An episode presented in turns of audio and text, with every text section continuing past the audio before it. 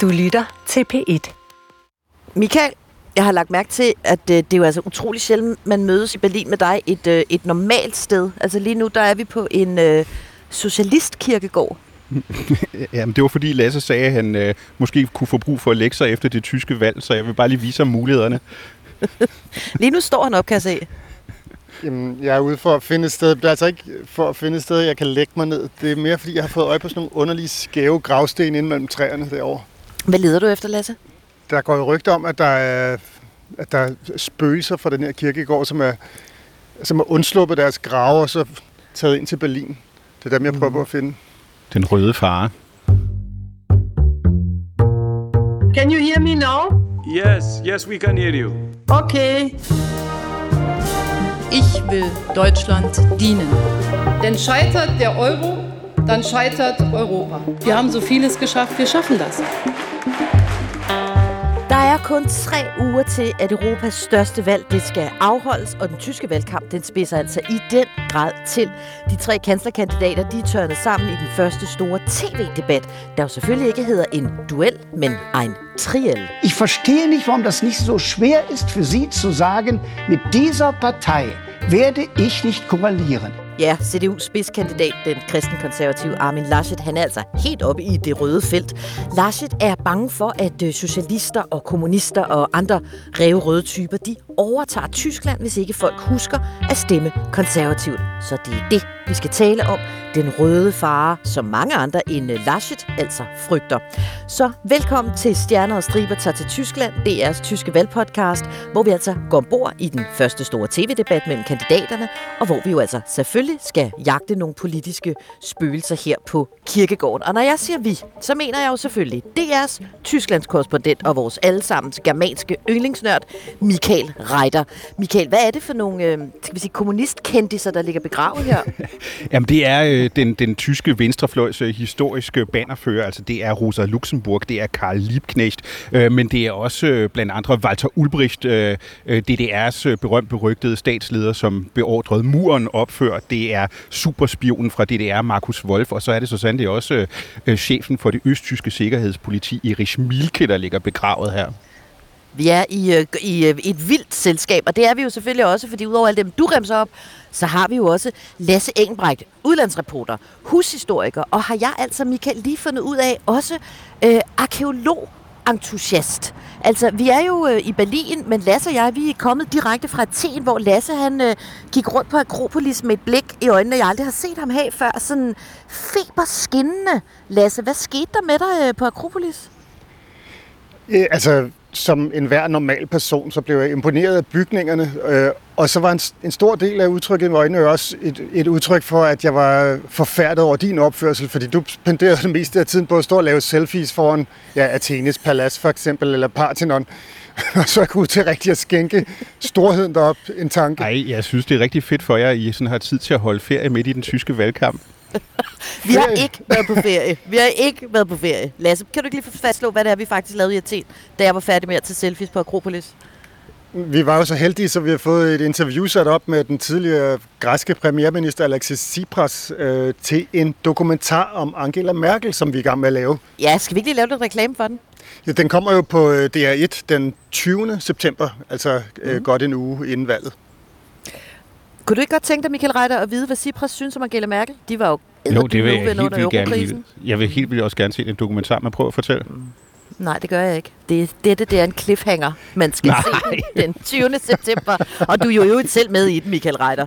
Nå, Nå, Nå ja. øh, hjemme i DR-byen til at holde styr på det her øh, cirkus, der sidder øh, Lasse Bav, og det er altså mere end almindeligt øh, nødvendigt, fordi det er altså, må jeg bare indrømme, tre lidt glatåret, men fuldstændig frygtløse reportere, der tumler rundt på Socialistkirkegården for at konfrontere spøgelserne, for at konfrontere det, som Armin Laschet kalder den røde far. Ganz leise. Sage es ausdrücklich. Nicht zu laut. Vi begynder med den øh, særlige disciplin, som jo eksisterer i enhver valgkamp, tv-debatten. Den kan jo altså enten make eller breake en øh, kandidat, som man siger i USA. Det kan den altså også her i Tyskland. Og i den her uge, der rullede den første af i alt tre debatter over skærmene på tv-kanalen RTL. Neustart für Deutschland. Das Triell. Jetzt. Og så var de ligesom i gang. De tre hovedpersoner, altså de grønnes Annalena Baerbock, de kristenkonservativs Armin Laschet og Socialdemokraternes Olaf Scholz, der altså tørnede sammen i Das Triel. Og Baerbock, hun var klar til kamp.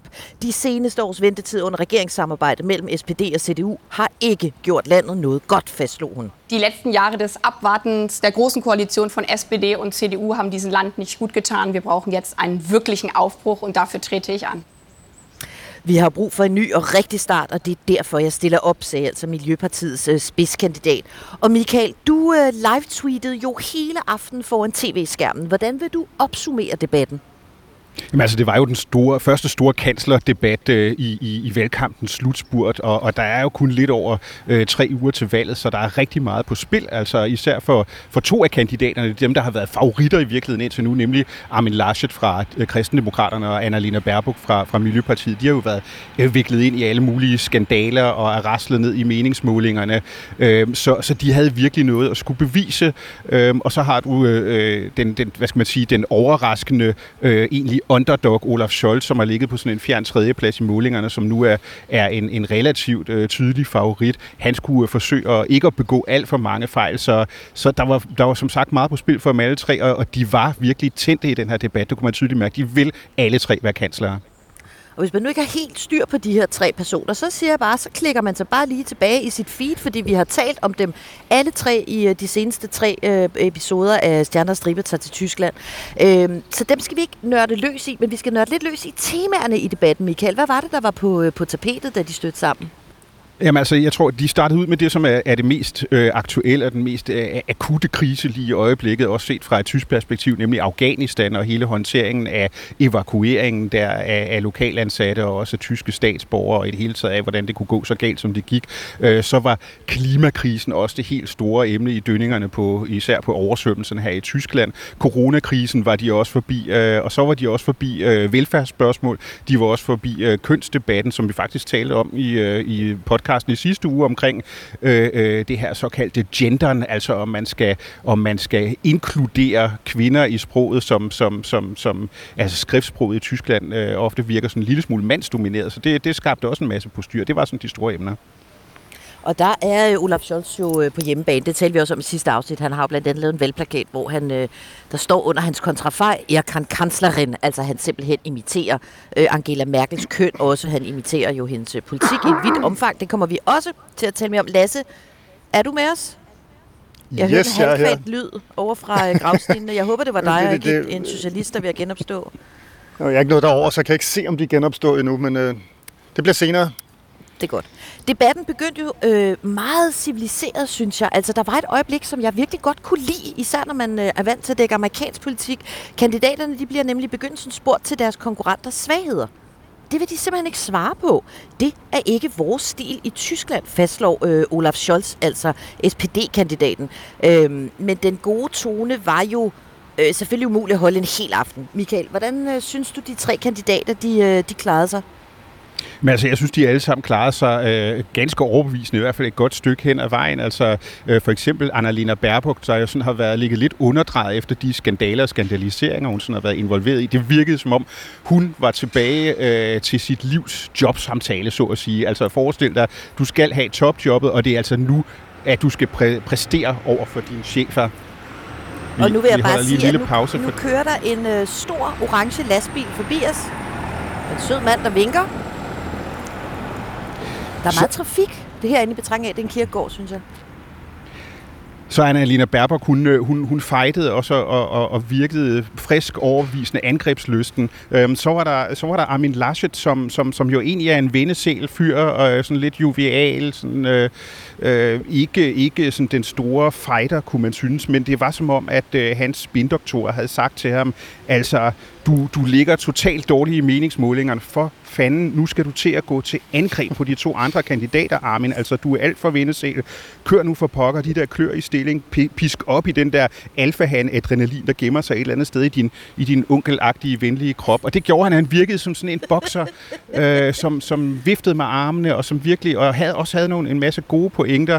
Det kammede over på et eller andet tidspunkt, hvor han blev meget, ja, jeg vil sige Armin Laschet, øh, hvor, hvor, hvor, hvor det begyndte sådan at blive oppefra og ned og, og, og, og over for de andre kandidater.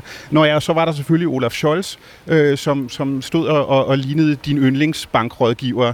Øh, seriøs, øh, afdæmpet, øh, kørt på, på sin erfaring som minister og vicekansler, og var lidt den der type, som er ligesom nede i banken, der forklarer dig, hvad det, hvad det bedste lån egentlig er, og du, at dine penge ligger trygt hos ham basalt set. When we don't make sausages, we don't produce cars. Efter øh, debatten, der skete der jo det, der jo sker i et hvert land, når der har været en øh, debat. Målingsinstitutterne begynder at ligge og ringe ud til befolkningen og spørge, hvem synes du klarede sig bedst? Øh, Lasse, du har jo selvfølgelig siddet og nørdet rundt i de her tal. Øh, hvad mener tyskerne om udfaldet af debatten? Altså, der var sådan set nærmest ikke grund til at nørde særlig meget rundt, fordi der var et temmelig klart billede, der, der tegnede sig, og som jo også ligger op af det Reiter siger, ikke? nemlig at uh, Scholz var en, en temmelig overbevisende vinder, hvis man spørger tyskerne. Han lå op i, i retning af en, en, en, en opbakning på 35 procent, og så kom Baerbock derefter på, på, øh, på, på 30, og så Armin Laschet til sidst, som altså også afspejler det, som Michael fortæller. Jeg synes jo også, da jeg så den debat, at Armin Laschet meget hurtigt forvandlede sig til en person, der forsøgte at, at virke, som om han havde styr på tingene, til at virke mere rystende. Sådan lidt, han lignede lidt en lille dreng, ikke? En lille dreng? Ja, jo, jo. Altså, han, han, han, kom, han kom meget hurtigt under pres, og, og, og, og når han gør det, så, så, så, så har han det med at, jeg ved ikke, som en lille dreng, men altså, så lukker han øjnene, så laver han sådan en spids trutmund og ryster på hovedet og siger, nej, nej, nej, nej, nej, nej, nej, nej, det er slet ikke rigtigt, det I siger. Og, og det er sådan meget, det er noget, som jeg må indrømme, at det, det kan gøre mig hvidglødende nogle gange, fordi at det er i mine øjne hans helt store svaghed, at, han, at, han, at det bliver, som jeg sagde før, sådan oppefra og ned, og det, det bliver lidt som om, han taler til, ja, til et uopdraget barn, eller jamen, nu må du forstå, lille ven, eller, eller, eller en sekretær tilbage i en 50'er virkelighed, sådan med, hør nu her, lille Di, nu skal jeg lige forklare dem, hvordan landet hænger sammen, og, øh, og, og det, det, det, det ved jeg, at der er mange, der, der også bliver hvidglødende over, når han, når han forfalder til det der. Og uagtet hvor meget eller hvor lidt han selv må tænke på køn, så bliver den der øh, udstråling også lidt mere problematisk, når han taler sådan til de grønnes partileder, for der står en kvinde foran ham, der er 20 år yngre, og når han så spidser munden og siger, nej, nej, det er helt forkert, det Præcis. du siger, nu må du forstå, så går der lidt sådan noget, øh, det, jeg tror ikke, han vinder mange kvindelige stemmer på det der, vel? Nej, de, man kunne nærmest se her i, i sådan de progressive miljøer i, og liberale miljøer her i Berlin, at der, at der øh, opstod der masseflugt fra, fra dem, der måske havde, havde overvejet at kunne stemme på CDU, trods Armin Laschet. Men netop når han begynder med den slags ting der, så taber han rigtig mange vælgere på gulvet, tror jeg. Men altså Armin og CDU klarer sig jo simpelthen ikke så godt, som de havde håbet, øh, og de tyder til en ny strategi. Den har spindoktorerne muligvis også visket ham i ørerne. Altså mal et skræmmebillede af Scholz og SPD, og det gjorde han jo altså flere gange øh, under debatten. Blandt andet da Scholz han ignorerede et spørgsmål om muligheden for, at øh, hvis han skulle øh, vinde valget, at lave et øh, regeringssamarbejde med partiet på den yderste venstrefløj her i Tyskland, Die Linke. Ich mach es nicht. Punkt. Drei Worte. Ja, ich finde, das Wichtigere ist ja, dass man klare Prinzipien hat. Ja, altså dreje måske lige fire øh, vorte vil han altså gerne presse Olaf Scholz til at sige. Øh, hvad, hvad, hvad, handler, hvad handler det om, Michael? Jamen, det, det, han, han vil jo have Scholz til at sige, at, øh, at øh, jeg gør det ikke. Og det er også tre ord på dansk i virkeligheden. Øh, altså, jeg vil ikke... Det er altså hvis også jeg bliver, ord på dansk. Hvad er der med Jeg, jeg gør det ikke Fordømt. Fordømt. øhm, men... Godt talt. Det er tidlig morgen her på kirkegården. Ja, det er det. det, er det. Øhm, han vil ikke have Olaf Scholz til at... Og, og, og, nej, jeg bliver nødt til at starte forfra. Nu er jeg fuldstændig røget ud af det. Sorry. Hvad er det for at øh, dreje måske fire øh, ord som øh, Laschet vil presse Scholz til at sige foran den tyske befolkning? Jamen, han vil have Scholz til at garantere, at hvis han bliver kansler, øh, så vil han ikke indgå i en regering med Socialistpartiet De Linke, hvilket der måske godt kunne blive flertal til. Altså De Linke er et øh, for mange øh, vedkommende øh, et, et problematisk parti i Tyskland. De er aftager til, til DDR-kommunismens store enhedsparti, SED. Schweigen, nachdenken, Pause machen. Kæft, jeg har et mærkeligt job.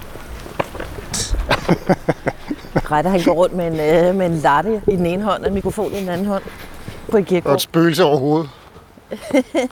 Nu går vi jo altså øh, gennem det, der jo formelt hedder Zentralfriedhof Friedrichfelde, altså også kendt som øh, Socialistenfriedhof, fordi vi skal undersøge den her famøse øh, røde fare.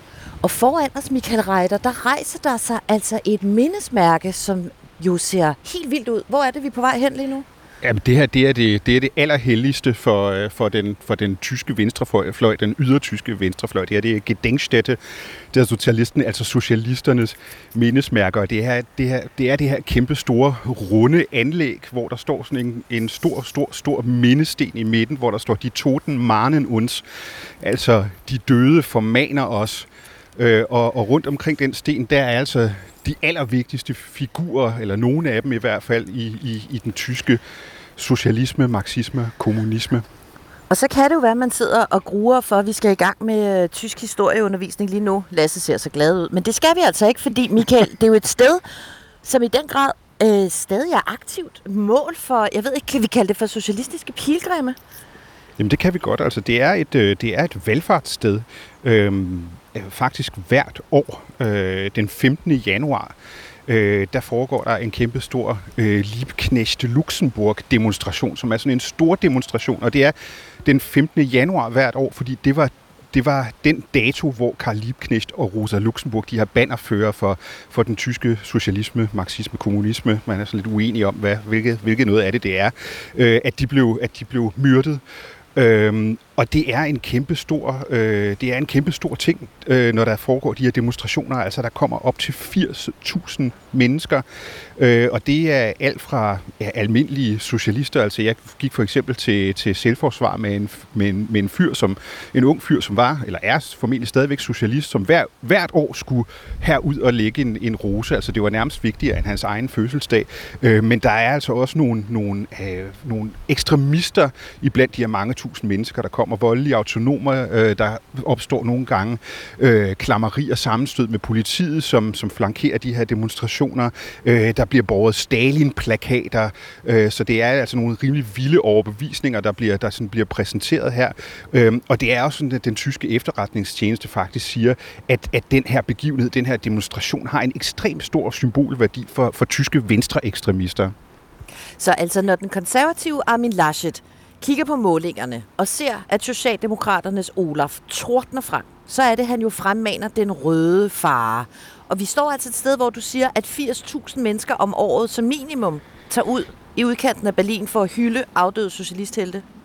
Ja, ja altså det er, det er blevet lidt mindre, eller noget færre mennesker med, med, med årene. Øh, nu, nu tror jeg, vi er nede på en aktuelt på omkring mellem 10 og 20.000 mennesker hvert år, men det er stadigvæk en, en, en kæmpe stor ting, og det er noget, som stadigvæk har, har altså jeg vil sige, bredt fodfæste, eller bredere fodfæste, end det for eksempel har hjemme i Danmark. Altså det er sådan, at, at du også ser øh, til, til i, i, i valgkampen her i Berlin, så jeg for eksempel her til morgen en, en valgplakat med, med Karl Marx på, og, og hammer og sejl, øh, hvor, hvor der stod, øh, øh, krisen hedder kapitalisme, øh, og, og for et, for et øh, tysk kommunistisk parti, og den slags plakater ser du altså en del af, så det er, det er mere tilstedeværende, end, end, end det, er, det er derhjemme, synes jeg.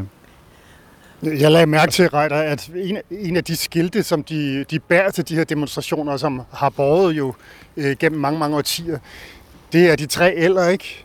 Det er Lenin, Liebknecht og Luxemburg.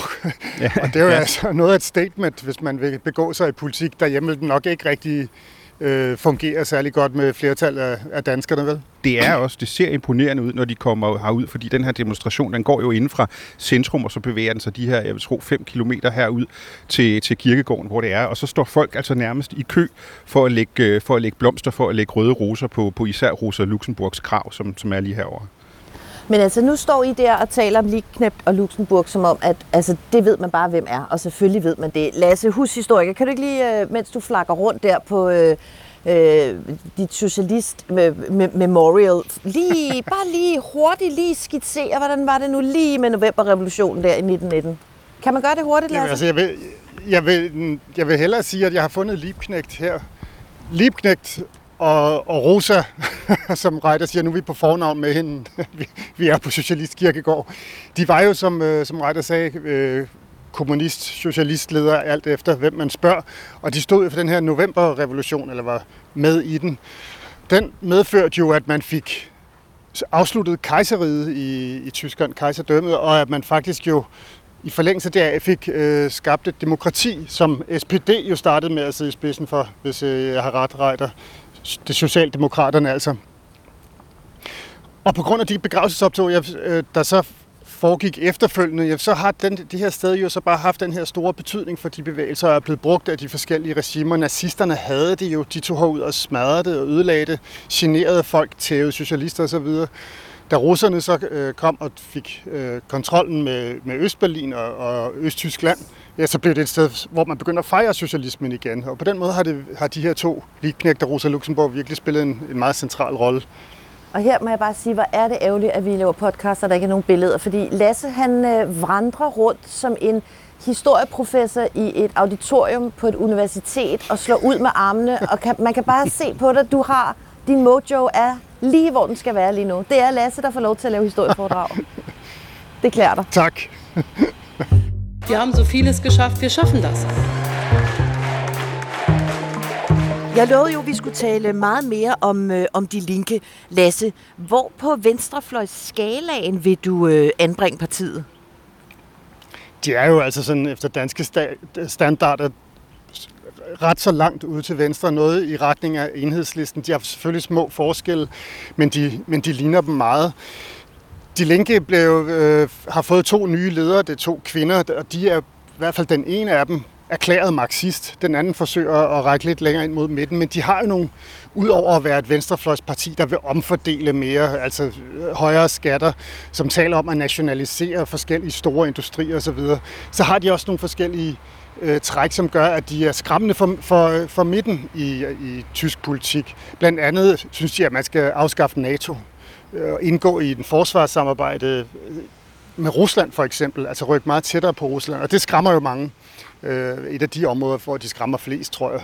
Mm. Altså, de er faktisk rimelig svære, de linker, at sætte, at sætte i, en, i en bås eller en bestemt skuffe, fordi de er et meget heterogen, altså et meget alsidigt øh, parti. For eksempel i flere, øh, især østlige delstater, der har de jo et meget, øh, hvad skal man sige, øh, pragmatisk samarbejde. Der indgår de i fungerende regeringer, for eksempel med andre partier. Øh, faktisk så samarbejder de sjovt nok med CDU på lokal plan, øh, og det til trods for, at, at CDU nu officielt i valgkampen jo advarer mod dem. Øh, de stiller også de linke med en ministerpræsident, for eksempel i den østlige delstat Thüringen, som er meget midtsøgende. Øhm, men, men så er der også en, en anden del, et andet aspekt af de linke, øh, især i de vesttyske øh, områder, altså der, hvor man sådan set aldrig har følt kommunismen på egen krop. Øh, og der har man indtrykket af, at hvad skal man sige, den russiske bjørneskinshue, den er skruet lige lovligt fast på kraniet. Altså der, øh, der er det sådan helt, der, der bliver det sådan helt sekterisk og, og, og, og stedvist ekstremistisk, og dele af partiet er altså også under, under overvågning øh, af den tyske efterretningstjeneste. Og det gælder også for dele af partiet i Berlin, øh, hvor du for eksempel har en kommunistisk platform, som virkelig aktivt går ind for, at man skal, at man skal omstøde det, det, det tyske demokrati og oprette et, et, et nyt kommunistisk samfund. Øhm, og, og øh, det skaber jo nogle ekstremt store kontroverser også i Tyskland. For eksempel sidste år var der en partikonference, hvor et af partimedlemmerne foreslog på, på livestream, at, øh, at man skulle skyde de rige. Nach einer Revolution und auch wenn wir dort 1% der Reichen erschossen haben, ist es immer noch so, dass wir heizen wollen. Men, og det var mens øh, en af partilederne, den daværende partileder, Bernd, Bernd Rixinger, han holdt en tale, og så måtte han, sagde han sådan, sådan ja, tøhø, han var jo godt klar over, at det var livestream. Så sagde jeg, ah, tøhø, ah, måske skal vi ikke skyde dem, men vi kan jo godt sætte dem til at lave noget fornuftigt arbejde. Ich muss sagen, wir erschießen sie nicht, wir setzen sie schon für nützliche Arbeit ein. Og det skabte simpelthen det største ramaskrig, jeg nogensinde har hørt næsten. Øh, fordi det, det, det ligesom afslørede lidt, hvem, hvem, hvem de i virkeligheden er, i hvert fald, øh, hvad for nogle synspunkter nogen af dem har. Altså Rosa Luxemburg og Karl Liebknecht vil være stolte, hvis de hørte det. ja, det er. Men og så er der jo også, så skal jeg også huske at sige, altså der er jo også et andet aspekt i det, som vi ikke må glemme, og det er jo, når jeg nu sagde det der med at have følt kommunisme på egen krop, altså de linke er direkte, også i juridisk forstand, aftager til DDR-kommunismens enhedsparti SED. Og mange af de enorme summer, øh, som det parti havde opsparet under DDR-regimet, er flyttet over i det her nye parti, som først hed PDS, øh, og som senere hen så kom til at hedde De Linke. Og mange af funktionærerne og medlemmerne af SED indgår også i partistrukturerne den dag i dag. Jeg synes, det er en lille sjov detalje, når nu vi står her, og lytterne måske godt kan tænke lidt, hvad fanden laver I ud på den kirkegård, så er det jo sådan, at de linke, de holder til inde i Berlin, i, i den bygning, der hedder Karl Lieb, Liebknecht House, og som ligger på Rosen Luxemburg pladsen. Så øh, direkte forbindelser. De hænger så smukt sammen. Øhm, er det her noget, Angela Merkel kan lide? Nej, det er ikke noget, Angela Merkel kan lide. Den øh, konservative kansler, som jo altså nu trækker sig ved det kommende valg efter 16 år på posten, hun har indtil videre holdt sig sådan nogenlunde ude af valgkampen. Men nu, hvor Talk of Town i Berlin lige præcis er den røde fare, der kaster hun sig altså ind i kampen imod den røde fare. Mit mir als Bundeskanzlerin würde es nie eine Koalition geben, in der die Linke beteiligt ist. Und in dem Zusammenhang ist es einfach so, dass da ein gewaltiger Unterschied für die Zukunft Deutschlands zwischen mir und ihm besteht. Nej, nej, der ville aldrig nogensinde komme en regeringskoalition med De Linke, med mig som kansler, øh, så på den måde er der en kæmpe forskel på mig og på SPD's Olaf Scholz, følte Merkel sig altså nødsaget til lige at få fastslået med, øh, med med syvtommer søm. Så kan man sige, er det her måske en paranoia, der er en lille smule overdrevet? Altså hvis man kigger på målingerne, så ligger de linke jo ikke sådan super imponerende. Når vi tjekker øh, de gennemsnitlige målinger, så kan vi se, at de står til at få i omegnen af 6% af stemmerne. Det er altså halvt så mange som for eksempel øh, AFD på den yderste højrefløj. Øhm, så altså, dreng, jeg kan godt tænke mig lige at tjekke med jer, fordi de linke har jo ikke just bred folkelig opbakning. Så altså, hvorfor er det så frygteligt med den her måske lidt teoretiske udsigt til en regeringskoalition med dem? Jamen altså, det, det er jo altså, det er paranoia, og dog. Altså, det, det, det er igen har jeg indtrykket af Armin Laschet, altså CDU-kandidaten, uh, Merkels partifælle, uh, at hans spindoktorer ligesom har sagt til ham, prøv at se, at du står totalt elendigt i meningsmålingerne. CDU, CSU rasler nedad du bliver nødt til at fremmane det mest uhyggelige skræmmebillede, vi kan finde på. Noget, som vi får de borgerlige vælgere til at tage deres gamle prøjser muskedonner ned fra væggen. Øh, så lad os lige se i værktøjskassen. Nå jo, den røde fare, den har vi brugt tidligere. Den brugte vi i 90'erne, hvor vi kørte sådan en såkaldt rote sokken kampagne hvor vi allerede talte ned om, om mulige regerings, eller advaret mod mulige regeringer med socialisterne. Rote sokken af røde sokker. Det var sådan en valgplakat, hvor, hvor der hang et par røde sokker, hvor der stod ind i fremtiden, men ikke i røde røde sokker. Det var sådan en meget, meget kendt CDU-kampagne. Øhm, så vi skal bilde vælgerne ind, at hvis de stemmer på Socialdemokraten Olaf Scholz, jamen, så får de i virkeligheden begyndelsen på sådan en ny betonkommunisme i Tyskland. De får DDR's genopstandelse. Øh, genopstandelse. De får sådan Return of the Stalin zombie nærmest. Øhm, men, men, men, men der er jo et der er jo et græn af sandhed i det. Øh, også selvom øh, de linke er, er, er, hvad skal man sige, ikke fylder meget i meningsmålingerne.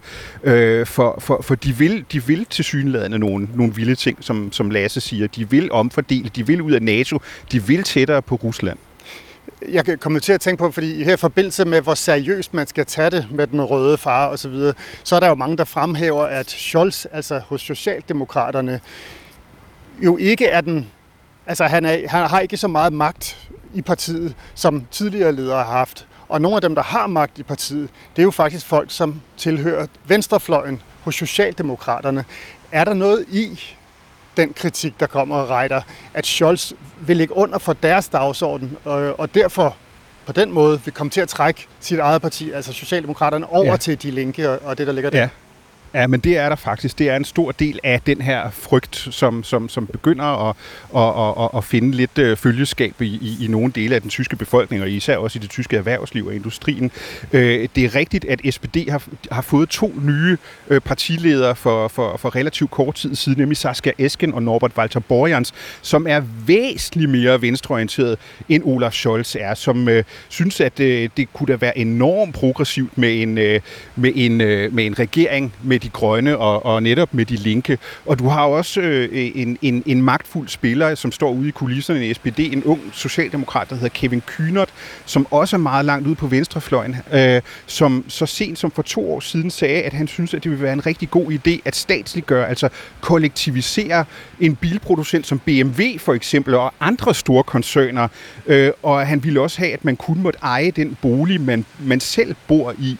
Øh, han blev så, det er sjovt nok, Kynert, Kevin Kynert var med i et, øh, i et øh, debatprogram efter kanslerdebatten i søndags, øh, hvor han sad over for, for en anden, øh, en konservativ ung politiker, som netop fremmanede den her fare, eller pointerede det her, øh, hvor til han så sagde, øh, altså Kevin Kynert, øh, hvis man seriøst tror på, at Olaf Scholz, og jeg gentager, Olaf Scholz vil indføre et kommunistisk voldsherredømme i Tyskland, at han snart vil løbe gennem forbundsdagen med den røde fare, øh, fane.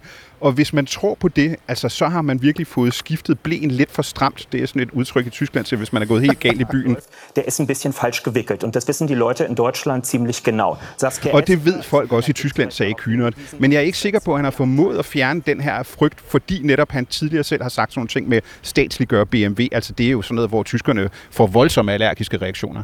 Jeg tænker heller ikke, at det er formulering, der lige frem altså beroliger øh, bedste borgere her i, øh, i Tyskland. Vi skal jo tale om, venner, øh, lige om lidt, om øh, Scholz i virkeligheden er en, øh, en trojansk hest, som bare skal smule en hårde af forbenede øh, kommunister og socialister øh, ind i øh, de tyske øverste magtlag. Men, men Lasse, jeg kunne godt tænke mig, at vi lige øh, taler, vender den her paranoia øh, på international plan, fordi det er jo bestemt ikke kun i Tyskland, der er blevet advaret øh, mod den, øh, den røde fare. Der er jo flere udenlandske medier, som har øh, opdaget, hvordan den, øh, den her tyske valgkamp har udartet sig. Blandt andet det, øh, det amerikanske finansmedie øh, Bloomberg. Ja, altså amerikanerne har jo i den grad været øh, haft deres egne oplevelser med den røde far som et skræmmebillede, altså som republikanernes forsøg på at, at fortælle vælgerne, at hvis de stemmer demokratisk, så kommer kommunismen og socialismen øh, væltende ind over dem. Men nu den der artikel, du nævner med i Bloomberg, er jo faktisk del af en lille tendens, man kan se lige nu til, at der er flere og flere amerikanere, men også internationale medier, der faktisk tager den der bekymring seriøst. Jeg så Economist har en stor øh, artikelrække om venstrefløjens forskellige øh, dårlige træk. Bloomberg gør det. Det er jo traditionelt temmelig øh, der kan sige, midtsøgende, øh, liberale øh, magasiner, de her, så det er måske ikke så overraskende, men det er dog alligevel interessant, at de slår på det, at de på den måde direkte advarer om, at, at de linke i Tyskland kunne udgøre en, en fare for, øh, for det tyske samfunds sundhed. Jeg kunne altså godt tænke mig bare lige at læse øh, et lille stykke amerikansk øh, klaverjance op for jer her. Altså Bloomberg skriver, øh, der er en koalitionsmulighed, som ikke mange uden for Tyskland forstår, men som lige nu er det største samtaleemne i Berlin. Socialdemokraterne kan gå sammen med De Grønne og De Linke, et ekstremt parti, som i stor stil stammer fra kommunister, der engang regerede Østtyskland. Og så kommer forudsigelsen. Inden for EU og NATO ville Tyskland blive upålideligt, fordi De Linke ikke kan lide nogen af dem. Og nu bliver det rigtig uhyggeligt. I forhold til udenrigs- og forsvarspolitik kan Tyskland potentielt løbe løbsk. Michael, er vi en millimeter fra verdens undergang, eller hvad er det? Er det bare en lille det lyder sådan. Her? Det lyder sådan, jeg bliver næsten helt bange altså for, for kommunismens spøgelser, men altså igen, øh, vi, må ikke, vi må ikke glemme, at altså, de linke står til mellem 6 og 7 procent i de aktuelle meningsmålinger. De vil ikke have nogen særlig øh, stor magt i en regering sammen med for eksempel Socialdemokraterne og de grønne. Igen vil jeg også understrege, at de har et pragmatisk samarbejde ude i de tyske delstater. Der er nogle af dem, der er meget progressivt, meget midtsøgende. Men igen, de linke i sig selv er måske ikke problemet. Problemet er, for mange tyskere i hvert fald, at du har nogle tendenser, som, som virker yderliggående i et parti som det tyske socialdemokrati SPD, men også blandt de grønne, så man kunne sagtens forestille sig, at, at Tyskland tager en rimelig kraftig venstredrejning, hvis der kom sådan en regering. Wohin mit den Armen? ähm, und daraus ist das entstanden nu er vi jo på vej hen til en grav, som jeg er stærkt begejstret for faktisk at kunne få lov til at, øh, at besøge. Den tilhører øh, Ernst Thälmann. Man vil måske kunne huske, at den sauna, som Angela Merkel tilbragte aften i, mens muren faldt, det har vi talt om i en af vores Merkel Specials fra sommeren, øh, den netop var opkaldt efter Ernst Thälmann, altså en øh, formand for Kommunistpartiet, som jo altså blev øh, skudt af nazisterne i korsetlejren Buchenwald i 1944. Så selvfølgelig blev han en stor er martyr. Men han er ikke kun en held øh, på disse kanter. 14 timers flyvetur herfra på Cuba i det karibiske hav. Der opkaldte kommunistlederen Fidel Castro simpelthen en ø efter ham. Hvorfor man altså kan tage sig en dukkert på kysterne ud for El Gallo Ernesto Dailman. Og det synes jeg er smukt. Jeg synes, at det viser, at den her transkaribiske kommunistiske kærlighed, den har haft det godt, og ved hvad? Den har det stadig godt, fordi det er kun 10 år siden, at de to daværende ledere af De Linke, de blev taget i en vær møjsag. De skrev nemlig et fødselsdagsbrev til Fidel Castro, som næsten lignede et, øh, et kærestebrev. De var bare så uheldige, at øh, Bildt fik fat i det, og jo altså kunne citere øh, passager som Fidel, du kan med stolthed se tilbage på et liv med kampe og succes i spidsen for den kubanske revolution, og under din ledelse af Kuba forblevet tro over for sine idealer. Kuba var og er et forbillede og en reference for mange af verdens nationer. Altså, mens Stephanie øh, hun har snakket, så er jeg jo gået hen til Tilmans grav. Og det der er lidt underligt, Stephanie, jeg ved ikke, jeg står og graver. Banker du på pladen, eller hvad er det, du laver? Ja, jamen det der er lidt mærkeligt, at pladen Er- faktisk er er han halvt på vej op? af. Er den Er han på af? vej Pladen er op? væk. Vi er ved at Pladen være er skubbet til siden. Nej, det er altså, det bliver det altså mærkeligt, det her. Lasse, gå væk. Nej, helt Måske ærligt. er det ham, der er den røde far. Når vi nu går, går all in på, på, øh, på tysk øh, kommunisme, så, øh, så er det vel tid til at høre lidt musik, er det ikke? Skal vi ikke, øh, skal vi ikke høre DDR's gamle nationalsang, Auferstanden Jo. aus Ruinen, genopstået af ruiner, fordi det er jo muligvis, muligvis det, der er ved at ske her i Tyskland.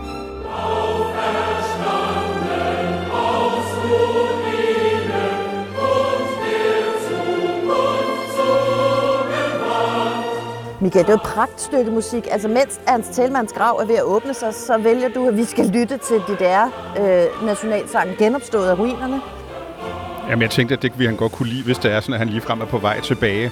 Og det sjove ved den her sang er jo i øvrigt, at nu hørte vi jo lige koret synge, men, øh, men det gjorde det ikke i den officielle DDR-version, fordi i teksten handler det blandt andet om Tysklands genforening, og det var jo noget, som overhovedet ikke passede DDR-kommunisterne. Bare lige en lille mini-anekdote til jer. Det her, det er altså Armin Laschets vildeste mareridt, vi er ved at bevæge os igennem lige nu.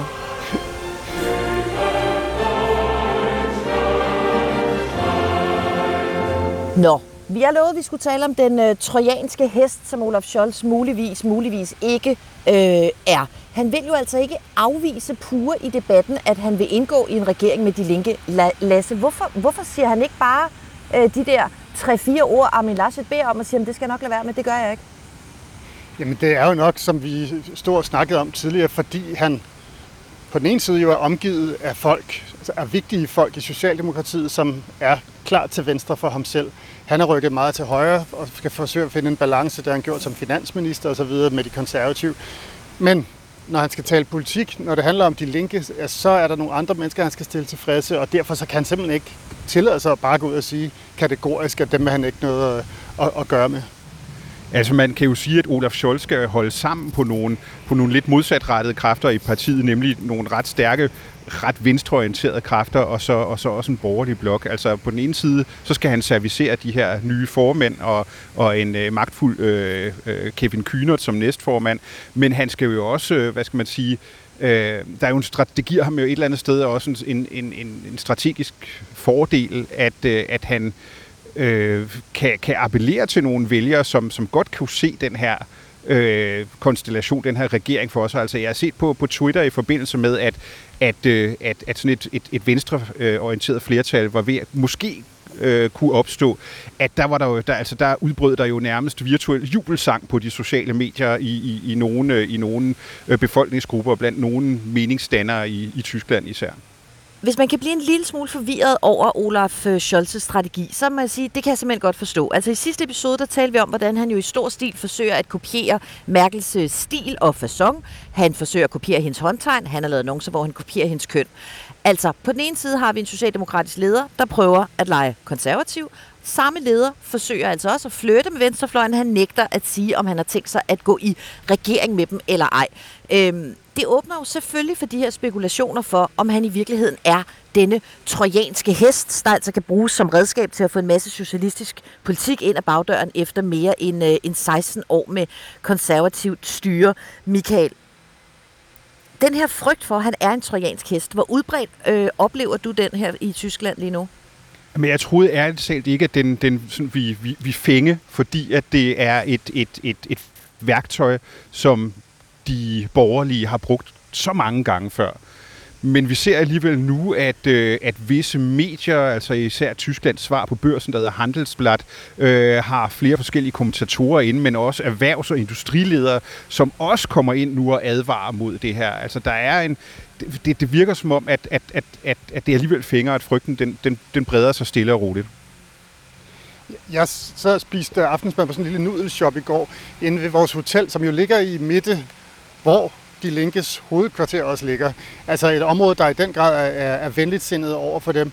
Og der sad en, en pige og spiste ved siden af, som jeg så faldt i snak med om, om politik. Og det var sjovt, fordi hun nævnte lige præcis det, hun sagde til mig, at hun ikke ville stemme på SPD nu, men i stedet for ville stemme på FDP, altså de liberale, fordi hun var bange for det, øh, Olaf Scholz er ved at gøre med de linke nu, eller det han lægger op til, at han kan gøre. Ikke?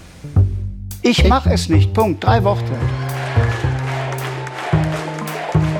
Nå venner, men altså mens uh, uhyggen breder sig, så uh, er det jo tid til at runde af, desværre. Jeg synes, vi kan gøre det med nogle uh, ord, som Armin Laschet han brugte i sine afsluttende bemærkninger under tv-debatten. Spüren wir nicht alle den Wind der Veränderung, der uns ins Gesicht bläst? Føler vi ikke alle sammen forandringens vinde blæse i vores ansigter, lød det poetisk fra Laschet. Altså nu ved jeg ikke med jer, men hvis jeg siger øh, forandringens vinde, Ja. Hvad hørte jeg? hørte en lille lyd. Nå. Kan vi ikke lige få den på, Lasse Berg?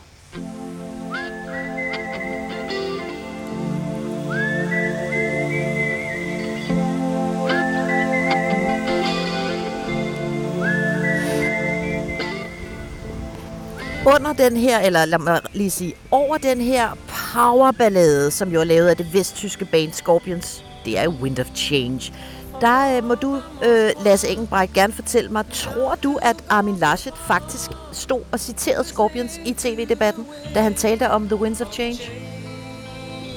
Det har jeg jo ikke nogen anelse om, hvorvidt han vidste eller ej, men det kunne da jo unægteligt lyde sådan. tror vi på det, Reiter? Der er jo selvfølgelig folk hernede, der mener, at det var en hyldest til det vesttyske hvad skal vi sige, genforeningsanthem, som Laschet han lige sådan ind af bagdøren til sidst i debatten. Ja, men det virker bare mere som om, at der er, det er sådan en stiv vind, der står ind i ansigtet på Armin Laschet i, i meningsmålingerne, og at det her change, det er, det er noget, i hvert fald lige nu, som, øh, som bevæger Tyskland væk fra, fra de, de borgerlige kristendemokrater og Angela Merkel efter 16 år. Vi er jo ikke for fine til øh, konspirationsteorier her på podcasten. Lad os, jeg ved, at øh, der er en særlig konspirationsteori omkring Wind of Change, du har nørdet i. Ja, jeg tror ikke, jeg er den eneste, fordi efter der blev lavet sådan en 8 episodes lang podcast øh, af en journalist fra det amerikanske magasin The New Yorker, så er det jo blevet en konspirationsteori, stort set alle de øh, taler om, nemlig at den her Wind of Change ikke er skrevet af, af forsangeren i, i Scorpions, men af CIA, altså den amerikanske efterretningstjeneste, i et forsøg på med kultur at vælte socialismen, vælte kommunismen øh, og udbrede den vestlige tankegang til, til hele verden. Der må jeg altså lige skynde mig at understrege, at Claus Meine, altså Scorpions forsanger, som vi alle kender og elsker jo, altså har afvist rygterne om den her øh, øh, CIA-konspirationsteori. Øhm, altså, jeg ved ikke med jer, jeg synes ikke, I virker lige så begejstret for Wind of Change, som jeg er, men det er måske også, fordi min historie er måske... Øh, også meget dybfølt. Altså, fordi til forårskoncerten på, på Greve Gymnasium i, øh, i 1992, øh, der sang vi den jo. Eller, altså, jeg synger faktisk ikke særlig godt, så jeg blev, øh, jeg blev sat på, øh, på fløjtekoret. Fordi det, det, det minder er... mig om øh, en brænder de pisang am bon i, jeg ved, hvornår, hver 9. klasse eller sådan noget. Det er, det er en forfærdelig sang for mig. Det er en vidunderlig sang. Det er en vidunderlig sang.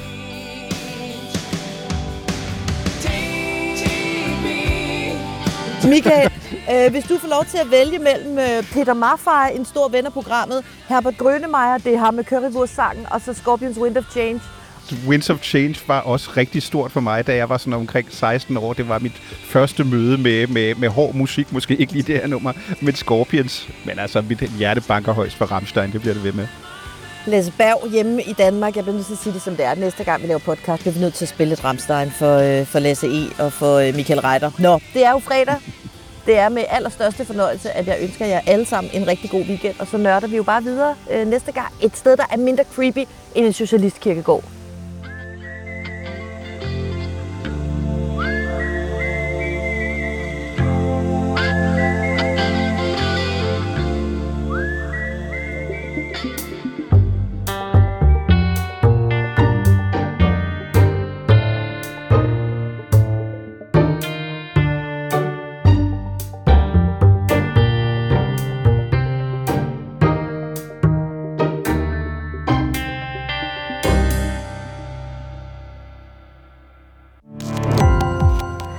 Gå på opdagelse i alle DR's podcast og radioprogrammer. I appen DR Lyd.